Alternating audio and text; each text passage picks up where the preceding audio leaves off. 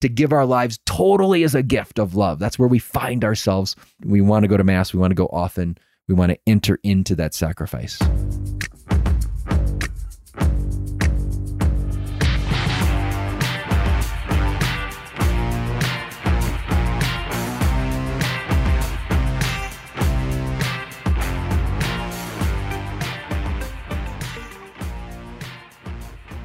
Welcome, ladies and gentlemen, to Every Knee Shall Bow, your weekly Catholic podcast on evangelization. I am Mike Gomer Gormley, and I am joined by a very special non Dave Van Vickle guest today. I am excited. It's the one, the only Dr. Edward Sri. How you doing, Doctor? I'm doing well. Great to be with you. Yeah, I'm excited. I'm excited because number one, your books, your stuff that you have out uh, with Ascension Press has been a part of my parish's curriculum for adult faith formation now since I, I, think for all 10 years of the biblical walk through the mass, at least nine and a half years. Um, and I've loved it. I loved your stuff, but I actually have a weird roundabout connection with you because I was a junior at Franciscan. I hadn't taken any of my language requirements. And so I enrolled in their Summer Ancient Languages Institute, which is the dumbest thing for me to do because I'm terrible at languages. So I signed up for Ancient Greek. And in walks this ginormous football player from Benedictine. Yeah. and he, yeah, and he comes in and he sits down, and I'm like, oh, look at this meathead over here. I'm gonna destroy him. and then we start going, and I mean, number one, he's a, a, trillion times smarter than I am. And I was like, dude, what is your story? And he's like, well, I went to Benedictine for football, and then I sit in this theology class, and I can't wait to destroy the professor. And he said it was something like, of course, it was like 15 years ago now, but he said something along the lines of the professor's first thing in class is now, how many of you don't believe in God? Let's talk about that. And you had like weeks of classes where you went through the existence of God or and arguments and all this stuff. And he said at halfway through the semester, I became convinced that God was real and you know, uh, do you remember that good old Dr. Andrew Swafford? Andrew Swafford, a great friend, great student, nice. great teacher now himself is awesome. Uh, oh yeah, yeah, he's he's an incredible story, and that that happened. You know, there are many stories like that at Benedictine College in those early days. Yeah. You know, today Benedictine is known as one of the you know top Catholic dynamic colleges. You know, but back in you know 20 years ago, it was it was a party school, and it was so fun. To, Focus was born there. I think you know that. So yeah, uh, yeah. so Focus had a huge part in transforming that campus life from a culture of drunkenness and unchaste living to a culture of daily mass and a dozen vocations every year coming out of there. It, it's yeah. really, and Andy's one of those great, great hero stories. Yeah, and I'm super thankful for that conversion of the school because my nephew Drew went there. He's my godson as well. He's my first godson and uh, he went to Benedictine. He was a football player too. He was a big old meathead. Hey, what's up? What's up, Uncle Mike? Like the, he's so funny. but you know, his Catholic faith was center in his life, and that school nurtured it as much as it did his academic life and his football life. So it's awesome. It's awesome. Good testament to all you guys. When it was a scrappy, uh, scrappy party school, slowly being birthed into the Catholic world. I love it. Um, but the, one of the reasons why I wanted to have you on the show is uh, we have done several episodes on the theology of the atonement. And we're going to talk. I, I feel like so many Catholics don't understand how to approach. Like uh, the the main question I get is, but why did he have to die? Like why the death? Why the blood? Why the shed? Because we tell people all the time um, you know, like inter, you know, the kerygma, right? You're like you're sharing the basic gospel message that God loves you. As St. Paul says in Galatians, right? He loved me and he gave himself for me. And this notion of of Christ's redeeming love. I think so often because as Catholics we hear the big story, we we have the Good Friday images, we have crucifixes, but I want to help people take that deeper next step dive into the theology of atonements. And there is theologies, plural, of atonements, right? There are different ways of looking at the atonement and all this stuff. So, um, one of the things that I talked about, I got lost on YouTube one day watching some Orthodox Metropolitan. And it's so funny because I, I like love the Orthodox, but it's funny when you hear them when they're in their own group. And every so often they just take these pot shots at Roman Catholics. Like, well, the Roman distortion. And I was like, oh no, oh no. So it, it actually lit a fire in me to understand more of the Orthodox theology, the church fathers. And now I'm neck deep in, in all these wonderful books on the atonement theology that I'm just starting to make my way through. But when you're talking about, if someone were to ask you, but why did the Son of God have to die? Why do you, I get to take on a human nature, becoming one of us. But why did he have to die?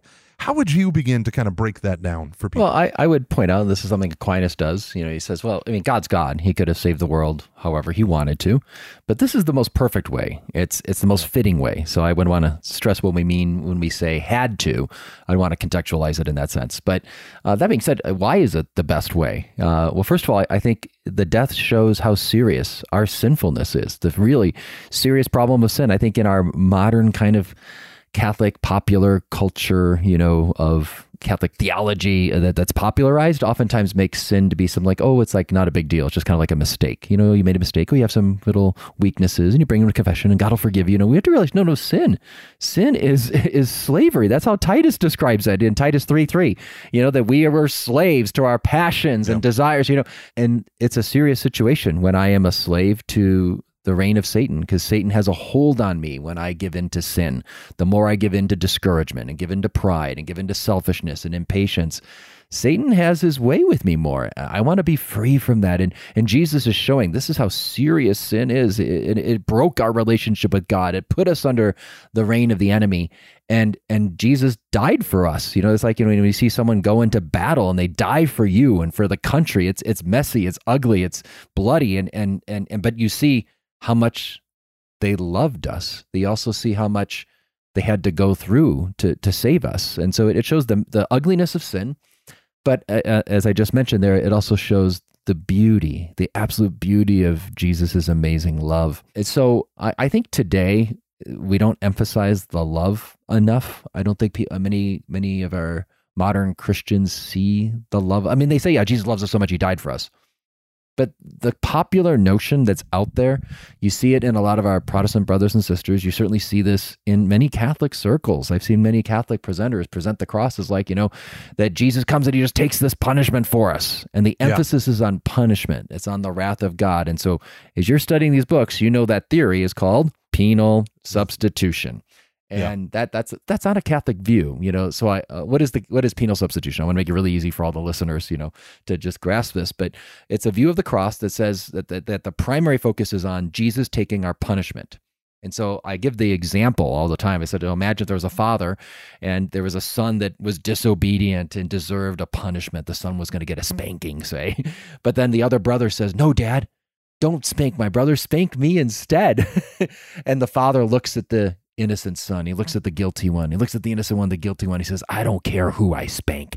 I just have to spank someone and get this anger and this punishment out. And so he wails on on the innocent child. How would that possibly solve the problem uh, of that injustice or sin that the, the son had committed? You know, a, a father that did that is not a father of justice or mercy. Mm-hmm. And yet, that's how the cross is often preached that God loves us so much, He sent His Son to die for us, and He stepped in and took the wrath of the Father, the punishment that we deserved. That, that's not a Catholic understanding of the cross. Read St. Anselm, read St. Thomas Aquinas, read the scriptures. It's very much about love, it's a gift of love that Jesus offers.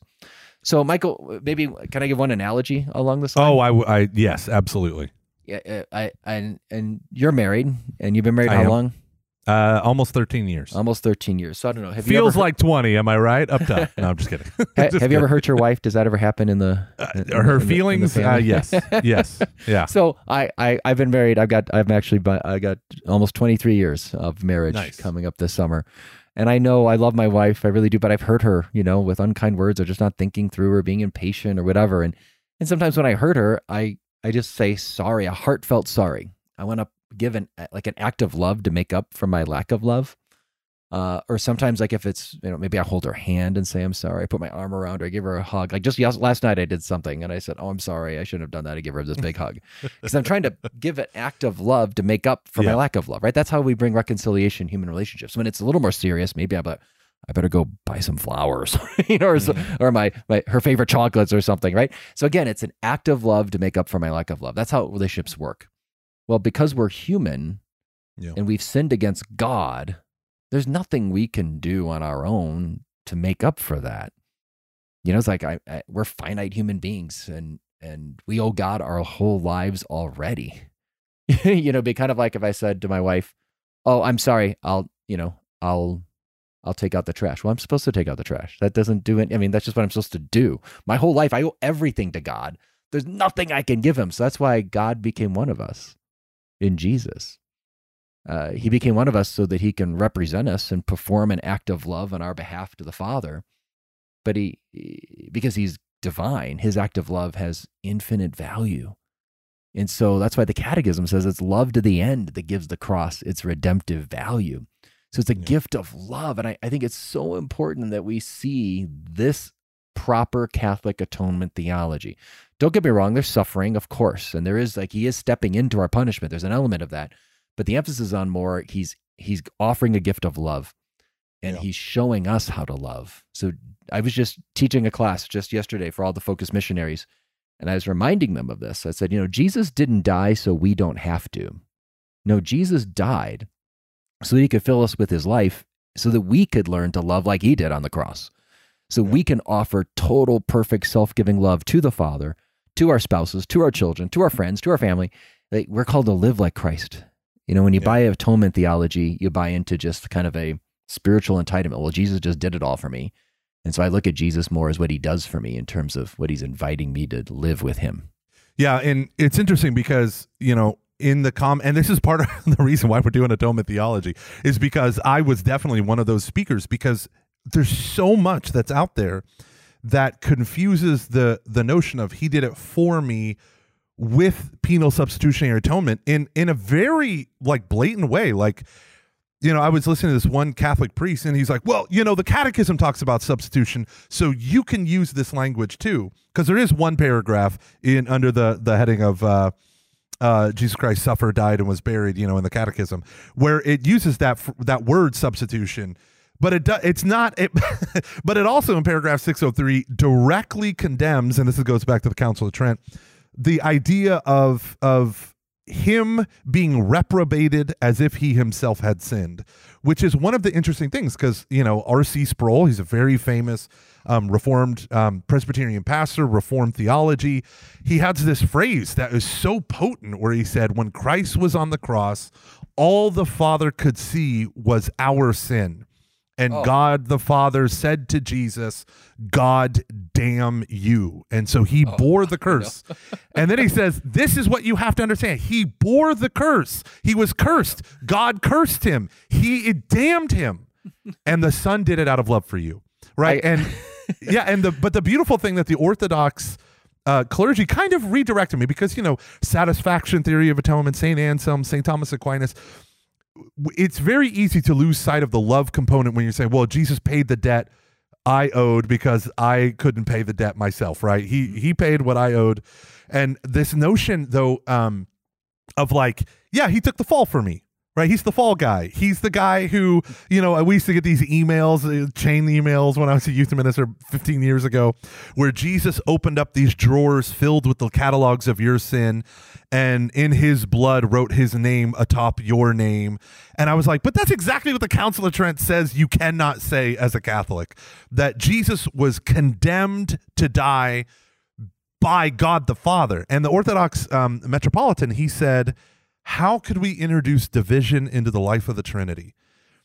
And the union, yes. the alienation between humanity and God was first overcome not on the cross, but in the overshadowing of the Virgin Mary, in the conception of Christ, the hypostatic union. And when he said those lines, all of the sacramental theology that I had studied and I had presented on came alive in a new way because they say over and over again in the catechism the whole life of Christ is salvific.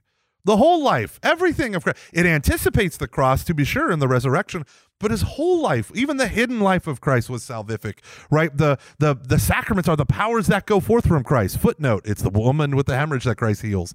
And you hear all this beautiful stuff. So, how does a Catholic understand the difference between Christ being hung on a tree and cursed be anyone who's hung from a tree versus God the Father cursing Jesus as if he himself had sinned. How do we kind of parse those two oh, things yeah. out? I want to. I, I, love that. This is so fun, and it's so important we get this right. There, there are so many popular presentations of faith right now that are leading people astray, and it leads to great problems, right? And, and what yeah. that Greek Orthodox theologian said is is totally Catholic. It's totally spot right. on. You know, I, I, I, my kids always make fun of me when I when they see like I, I wince like if I'm at a mass and I hear something that's off in theology, you know, and they and there's this one song that they they play at our church, and and it and it, and it, and I it's a beautiful melody. It's an and, awesome song. and- if, if, I hope we're thinking of the same. I don't know if it's the song. same one, but it's the one where it says, "And the father turned his face away." Do you know? Oh this one? no, no, no! oh yeah, yeah. Okay. See what love the Father has for us, and this is, and the Father turned his face away from Jesus. Like, I'm the, and they, they sing this on Good Friday, and I just like, I put my head down, and my kids are all looking at me, Dad, Dad, don't, just like, because I'm sure that's coming from a place of I want to, you know, express the the suffering Jesus endured for us, but the Father did not ever. Ever turn the face away from the Son. The John chapter 10, right? The Father and the Son are one. Aquinas explains, even in his death, Jesus still sees the beatific vision, right? So uh, he, he was never rejected by the Father. And you know the line from Psalm 22 that Jesus quotes, My God, my God, why have you forsaken me? is is an opening line from Psalm 22. He's not like, it, it- it's a psalm that, that, that Jesus is bringing to mind, like the whole story. You know, like if I, if you ask me, hey, Dr. Sri, what band do you listen to? And I said, oh, I don't know. It's a beautiful day, you know, but I still haven't found what I'm looking for. And I, I, I'm talking, if you don't know the band U2, it sounds like I'm just mm-hmm. talking gibberish, right? Yeah. But, but if you know, I, the, I'm just alluding to the music, you kind of go, oh, I, I get the whole context. He's talking about Bono and U2, right? Well, Jesus, when he quotes Psalm 22, he, he's bringing to mind this whole context of this psalm that is about a man that feels as if he's going through great suffering, but he trusts in the Lord. The song goes on and he, he says, The Father's going to rescue me, and the, all the ends of the earth are going to turn and worship to the Lord. You know, it's Yeah. not it's not a song of despair, it's a song of great confidence in darkness. That's what Jesus is doing. But back to your question, how do we how But do we but but Doctor Sri, this is this is what I hear. Right? He's condemned in the flesh. Jesus is because of our sin. That's why he cries out the the the despair. My God, my God, why have you forsaken me? But this is to fulfill Isaiah fifty three. It pleased the Father to crush his son into infirmity right that's the because that that's the substitutionary atonement is rooted in that view of Isaiah 53 and it's like see my god my god why have you forsaken me boom there it is he crushed him you know and I'm like no that's not that's not entirely it how how would you kind of like bring in Isaiah 53 cuz it feels substitutionary right you have this I think Pope Benedict would call it vicarious representation right here's the leader as a forerunner on our behalf but I don't know. I just get. I'm no, so no, this is out this is beautiful. Stuff. No, no, I Yeah. love this because you're asking really pointed questions that, um, uh, thankfully, most Catholics aren't asking. Uh, it's it's coming from a, the more the Protestants Yeah. who own that. But let, let me. Yeah. let- I'm going to give you an analogy. This is how I view it because there is an element where Jesus, I would say, rather than takes on our punishment. I like to say rather like he runs in, he runs to it, or he enters into it for our be, on our behalf to rescue us. So uh, rather than I don't I don't think it's like the father is you know Jesus is laying on the father's lap and getting a spanking. I, do- I just think that's horrific to think of God the Father that way. Um, as JP two condemns that view, he says that you know that that they're just randomly meeting out punishment on an innocent victim. That's not who God is. So we we just know that that's wrong. But but we still have some of these texts that they talk about this idea of you know the curse. It talks about you know being crushed. What what is that about? So here's the analogy i'm going to use okay? Let's say I'm, I so I live here in beautiful Colorado. We got the wonderful Rocky Mountains, and we love to go hiking. We climb the 14ers as a family many times. But let's say one of my boys, I, you know, we're we're we're hiking up a mountain, and there's this big, powerful river coming down the mountain, and and they're trying to like throw rocks in the river, and I say, don't get too close to the river, and and they keep getting too close. I go, no, don't get close to the river, and then one of my sons disobeys me and falls into this river, and his body's being taken away by the river. What do I do? I jump in to that river. Now, as he's going down that river, he's his head and his legs they have no control. He's he's getting beat up and bruised by all the rocks. It, let's say it's you know and it's super cold. His body is really frigid, you know, and and he's just being swept away. As I jump into the river to rescue him, what's going to happen to my body? Guess what? I'm gonna I'm gonna have the same thing happen to me. I'm not gonna have control over my body. All of my body's gonna be scraped up. I'm gonna get a concussion just like probably he did from my head being beaten up on these rocks. Uh, I'm, my body's gonna be frigid like his. So I'm entering into his condition, right? His situation.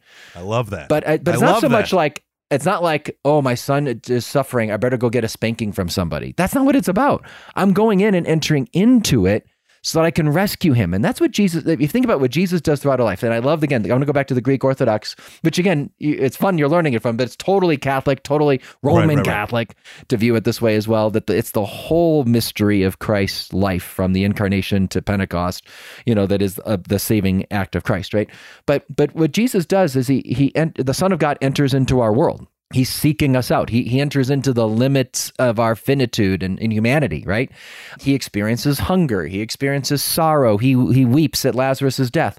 And in his mission, he's constantly going out to all of the dark corners of Israel, all of those who are separated from God, whether it's through sin, suffering, the Gentiles, the tax collectors, the drunkards. He's constantly going out. So if you use the image of like when he goes and touches the leper, for example, you know, normally when you touch a leper, you become unclean the mystery is that Jesus goes out and he he touches the leper and instead of becoming unclean, the leper is cured and, and, and he's rescued. It's like Jesus is the light of the world, and when light shines in darkness, it's no longer dark. So Jesus hmm. goes into the darkness, yes. Is he taking on the darkness yet? But it's light now. is he going into leprosy? Yes, but it's not leprosy. It's a healed body now. You know, and does he go into death? Yes, but he made it life now. Uh, did he go into the curse? Yes, and he made it a blessing now. So I think that's the way we want to see it. We want to see it as this act of love and and and is there suffering, total intense suffering? Does he enter into our punishment? Does it really hurt? Absolutely. But it's not the father meting out punishment upon us. So the right. father rejoices in seeing his son crushed, not like I'm like, oh, that boy, he really ticked me off today. and I'm I'm gonna I'm glad he's being crushed right now. It's not like that. He rejoices in the love the Father rejoices in the love of the Son that the Son loves so much yeah. that he's willing to die for us. I love that notion of he flung himself into the river, right? Or you, you flung yourself into the river after your son. And the condition of being in the river, right, is the condition that he voluntarily accepted onto himself, right? In obedience, right? In obedience to the Father. It wasn't like the Father said, I want you to take this rock and smack yourself repeatedly in the head to simulate what it's like to be. A, no, it's the act of rescuing involves going all the way down, right? The self emptying, the kenosis, going all the way down. It involves taking on taking on human nature to heal that alienation. Involves necessarily taking on death. And so I, I love that I love that image because this is the beautiful the beautiful movement by which like we are saved. So let me ask you one last question. Why is he cursed hanging on a tree? Right? What what wh- how do you talk about when St. Peter and St. Paul talk about, you know, it's it's part of the kerygmatic sermons in Acts. You hung him on a tree, St. Peter says, right? You hung him from a tree, and as you know, the scripture says, and Moses says, "Cursed be anyone who hangs from a tree." So, how was what was the curse? that Jesus bore for us on the tree. How do how do you talk about that? Yeah, I mean, it, he's entering into the curses of all humanity from Adam mm-hmm. You know, if you think about what, are the curses that Adam had, you know, he was going to have the sweat on his brow. He was going to thorns and thistles come forth from the earth. It wasn't going to be easy to till the soil anymore. Uh, he's going to experience death. Adam is going to be uh, returning to the ground. Well, Jesus enters into all that on Good fr- on Holy Thursday night. He's sweating like drops of blood. On Good Friday, he gets the thorns in the, his head. He enters into death and he goes to the ground. So I think there's you look at it from broadly in humanity, you see the curses of Adam, Jesus enters into. Again, it's not like the Father throwing them onto us. You know, I yeah. think when Jesus says, No greater love is this, that a man takes the spankings of someone else. He doesn't say that. No, he says, No greater love is this, that a man lay down his life for someone else. Like if someone gave their life to go lo- out of love, it wasn't taking punishment. It's out of love that's driving you. Do you see the difference? So there's total suffering. You are entering into the other person's suffering and punishment, but it's not like it's not about taking spankings. I think that's the key. Um, when you get to the, a broader level of looking at the curse biblically, uh, Deuteronomy 28 is you know more the the covenant that's given to all of Israel as they're about to go into the promised land. So you you can also see those curses being enacted and what happens there. You've got you know if you're not faithful to the covenant, what will happen to the people of Israel? They're not they're going to lose the land. Just like Adam was expelled out of Eden, Eden, Israel will be expelled from the, the promised land. They'll go into exile.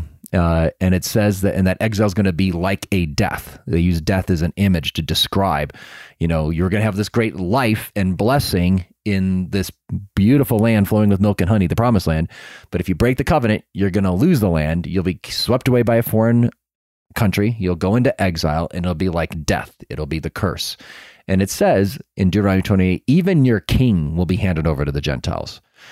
So when we look at Jesus, who's crowned on Good Friday, and there's a sign that says Jesus of Nazareth, King of the Jews. This is his enthronement on the cross, but he's the king that has been handed over to the Gentiles. He was handed over to Pilate, to the Romans who condemned him to death. The Romans take him outside the city walls, like you're going out of the city, out into exile, handed over to the Gentiles, and he experiences the covenantal death. He's like he's entering into that. Um, but once again, he, why is he doing that? He's going there because by his very going there, exile is over. Because the real exile, the idea of like I'm away from the land, is a symbol for a deeper exile, which is I'm away from God. Like when Adam and Eve are expelled from the garden, it's more of a sign of their broken relationship with God. That you know that's that's more devastating than the geographical expelling. You know, so Jesus being handed over to the Gentiles by the Romans, for you know taking on all that Deuteronomy 28 foretold is a sign of him you know, his actually entering into that covenant death to bring us life and the blessing again. Yeah, you know, uh, something I heard that was so crazy that the early presidents, when they swore the oath of office, they didn't just have their hand on the Bible; they had their hand on the book of curses in Deuteronomy. I didn't know that. I didn't know that either. I can't remember where I read that, but what that, did we do that again? I, I, know, I know. When you wake up as strangers in a strange land, yeah, things are getting pretty strange here. Okay, so I want to I want to pivot this because one of the beautiful things about our Catholic Christian faith, when we evangelize, we are evangelizing people to come home right that that notion of like you have a father in heaven you have a brother who redeemed you who bought you with his own life to bring you home and part of that coming home is getting an identity, having a meal, right? Being fed, being nourished by the by the very word of God. And you have this beautiful liturgical aspect that is found in the passion narratives. Okay. So listen to the same metropolitan, which I, I thought was so awesome, the stuff that he was saying. But one of the things he said was, uh, and he was railing against what he called pagan blood sacrifice, which is how he defined penal substitutionary atonement. You don't find satisfaction only in the Roman church. You hear that. And then Luther with his pagan distortions of blood sacrifice. So I found a lot of that interesting. And obviously, we, we can make some plenty of nuances there. But he said this line that I thought was interesting. He said, Christ's death on the cross was the Passover lamb the paschal lamb, right? The paschal mystery. It's not a sin offering, which is where you sacrifice the animals to get their blood. It's not a sin offering. The paschal lamb in Exodus was not a substitute, right? Yes, his blood was shed and put on the doorpost and lintel, but that it wasn't a sin offering. Jesus is the paschal lamb, and that's all he is, which is why you have to reject penal substitutionary atonement. And when I'm hearing that, you know, I, I, I think of, you know, that phrase, Christ, who knew no sin, became sin so that we might become the righteousness of God. And you can hear in that, right? That kind of like, you can feel that reformed theology pull, like, see, he became sin. But really, it's he became a sin offering, right? In, in, I was listening to uh, Jimmy Akin, right? And he was saying, when you actually break down that phrase, he became sin, it's a, uh, throwing back to Leviticus of a sin offering.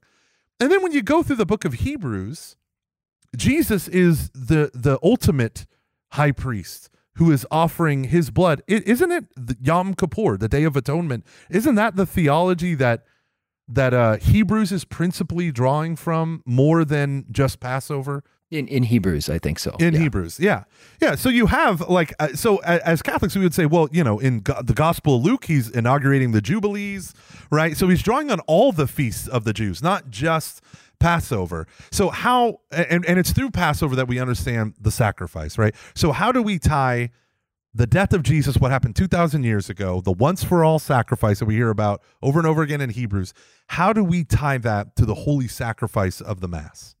Yeah, uh, I do think that yeah, all the sacrifices of the Old Testament point to Christ's sacrifice right. in some way. So I, I, think Passover is the primary one. That's it's clear. It's the mm-hmm. Passover season. That's what the Gospels draw the most attention right. to. Uh, but I think the, the key for us here, and this again why, you know, if we really see that the what Jesus does on the cross isn't just taking on our punishment, So we, then we just passively go, oh, we applaud. Thank you, Jesus. Thank you for doing that for us. And we just sit back and can you do more things for me too? You you get you end up with a very self-centered Christianity, I think, a very yeah. therapeutic Christianity is about what Jesus does for me. He helps me fulfill my dreams. He helps me fulfill my plans. He helps me solve my problems. He helps me feel good about myself because he died for me. You know, he does everything for me. Yeah. No, no, as I said earlier in the show, Jesus didn't die, so we don't have to. Uh, Jesus offered up this perfect gift of love to restore us to the Father, but he wants to relive what he did on Calvary in all of us because he shows us that's what love is. Real love is revealed most fully with Jesus on the cross. That's what love is to, to lay down your life for someone else to seek with us. We do it in small ways with our wife, our children, and the people around us, and ultimately in worship with God. So when it comes to the Mass, that's where that's where we encounter this love incarnate the most profoundly you know is right there. If i if you have areas that you need to grow in love then you want to go to mass and you want to go regularly. You want to do all you can to get there. Because in the mass we encounter that sacrifice of christ made present you know. So at the last supper there's just theological biblical background on this. You know when jesus says this line do this as a memorial of me he's talking about you know a biblical understanding of memorial which is not just to remember to bring to mind it means to make present. So the jews when they celebrated the passover meal they really believed that the first passover night you know way back in egypt was made present to them. They believed that aaron and moses and joshua all those original founding fathers of the country were made present so that you can enter into that founding event. Uh, mm. well what jesus is doing at the last supper is he's not sacrificing a lamb He's talking about his body being offered up. That's technical language from the temple sacrifices to offer up the lamb in sacrifice. So, and it's his blood being poured out. That's technical language again from scripture about the, the blood of the animal being poured out over the altar for forgiveness of sins. If you're an apostle there, you know Jesus is talking about sacrifice, but not a lamb over there. He's talking about his own body and blood being offered up and poured out. And at the end, he says, Do this as a memorial of me. So, He's telling uh, the apostles, commanding them, make this present. Make this offering of my body and blood present. He's instituting the new Passover meal, which is the Eucharist, the Mass. And so every time we go to Mass, that, that event from 2,000 years ago, the gift of love that Jesus offered to the Father, the perfect gift of love, is made present to us so that we can participate in it, so that He can relive His sacrificial love in us. So in this last year, when I heard so many Catholics in 2020 miss Holy Communion, you know, they missed being able to go because the yeah. churches were closed and there were all these restrictions, and, uh, and it was beautiful to hear the longing of many Catholics to want to receive Jesus. That was beautiful, and they they did many spiritual communions. I don't think I heard a single Catholic, however, say they missed the sacrifice of the Mass. Mm. That tells me something yeah. tells me we have a very self-centered, a little more transactional kind of view of religion. Uh, religions become more about what Jesus does for me. Now, don't get me wrong, communion's amazing, right? So it is wonderful. We the angels are rejoicing yeah. that people were longing for communion. I just wish that they also missed the sacrifice of the mass. Why? Because in the mass is when I give my life to God. I unite my works, my joys, my sufferings. I unite my entire life with the sacrifice of Jesus on the cross to the Father, and it's a gift of love that I'm offering uh, and and I just didn't hear Catholics. I, I remember intuitively that first mass I had to watch from home on TV. I just remember just still praying, you know, like I always do. Jesus, I give you all my work so much. I unite my whole heart. I give you my whole life right now. Like wanting to do it. I so I, I, I kind of made it my own spiritual sacrifice. You know, there's spiritual communion. Yeah. This is like spiritual sacrifice. Communion is what we receive. That the mass is also about what we give. And it's about our hearts expanding with the love of Jesus that's offered to the Father. Uh, and so, as we're getting back into masses, God willing, in more and more parts of the country and across the world, let's also long to give our hearts fully in the liturgy. Amen. Amen. That's awesome. That's awesome. All right. So, what we're going to do right now is take a little break. We want to encourage everyone out there listening. This is good stuff. We want you to constantly dive into your faith. So, head on over to uh, Ascension Press, see all the good stuff the fine folks have. We're rebooting, they are rebooting a biblical walk through the Mass, a refreshing, updating, they're shooting new video. Is that right? What is that what they're doing? Oh, They're- it was so funny. It's 10 year anniversary since the Biblical Walk Through the Mass came out. So uh, we redid the book. And so it has all the great content from the original book 10 years ago, but I added a lot more, a lot more reflections from that time. So, uh, Nice. and the same thing with the videos. We got to film, like, I think the old videos were just me presenting for about a half hour in a church, and people loved them, I guess. But we're, we keep all the same content. It's just we're doing it now inside a beautiful cathedral. I'm moving around all the different parts of the cathedral for the different parts of the Mass. And I think it's going to be even more engaging and, and applicable for people's lives. Nice, nice. You're going to want to head on over to ascensionpress.com for that. Email us your questions at eksb at ascensionpress.com. We will go through your questions, answer them maybe on the show. It is uh, good stuff for us to constantly being challenged and and coming up with there's so many scenarios that are out there that people have questions uh, about evangelization as Catholics that we want to make sure that when we're answering your questions, the reality is about 10 other people probably have the exact same question out there. So send them in, eksb at ascensionpress.com. We'll be right back.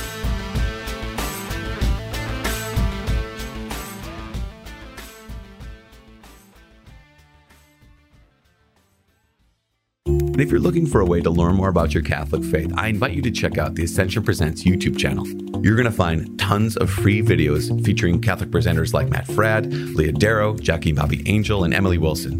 Go to youtube.com slash ascension presents. That's youtube.com slash ascension presents. And if you like what you see, please share and subscribe.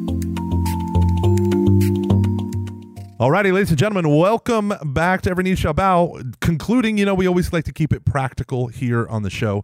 So uh, we're going to talk about how do we keep the holy sacrifice of the Mass as central, not just what I get out of it, but what I'm doing when I show up at the Masses. We're all starting to come back and uh, feel a little bit of normalcy now. So, how can we get that? How can we keep the holy sacrifice of the Mass so central? Yeah, I, I think you know this idea of first of all just really trying to under, make sure we understand it. Most Catholics, you know, you, you, these studies show they don't believe in the real presence, you know, which is really yeah, sad. yeah. Uh, but I don't. If you did that same survey and said how many even are aware that the mass is a sacrifice, I mean, I think the numbers are going to be dramatically, you know, low. you know, uh, and what it, what does that even mean? So I, I think educating ourselves more on that to know, you know, you can look up in the Catechism, uh, many good resources on mass, but to learn about that part. But practically here, what can we say here? If if I were a pastor or if I were a you know catechist in a parish, a church leader, and I wanted I was trying to inspire people to the sacrifice of the mass, I, I want I would I always like to raise the question of, you know, think about the areas in your life where you know Jesus is asking you to grow in in sacrificial love, like to give more, to love more, to surrender more, to trust him more, to serve more.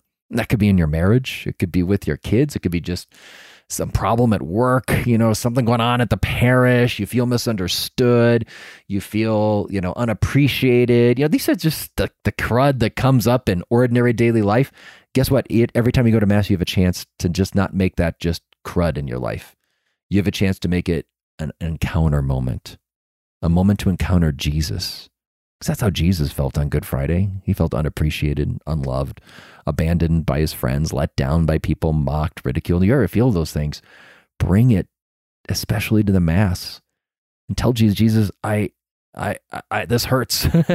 I don't know how this is going to work out. I'm scared. I'm suffering. Whatever it is, He loves when we bring Him our hearts like that, and then say, you know, Jesus, I unite this with you in in, in your offering to the Father, because His gift of love on Calvary on Good Friday travels through time and is made sacramentally present to us at every mass. And it's a, it's a great chance to to unite our sufferings with his. And and when i say unite that thing sounds like so vague. You know it can sound just like oh i'm just unite i'm offering it up. No no no but it really is it, it i think of it in a personal way that jesus doesn't want to just meet us in the mass and in the adoration chapel and in my lectio divina prayer time. He wants to meet me in the crosses that come up in my life. And I want to take those crosses and bring them to the cross itself at every mass.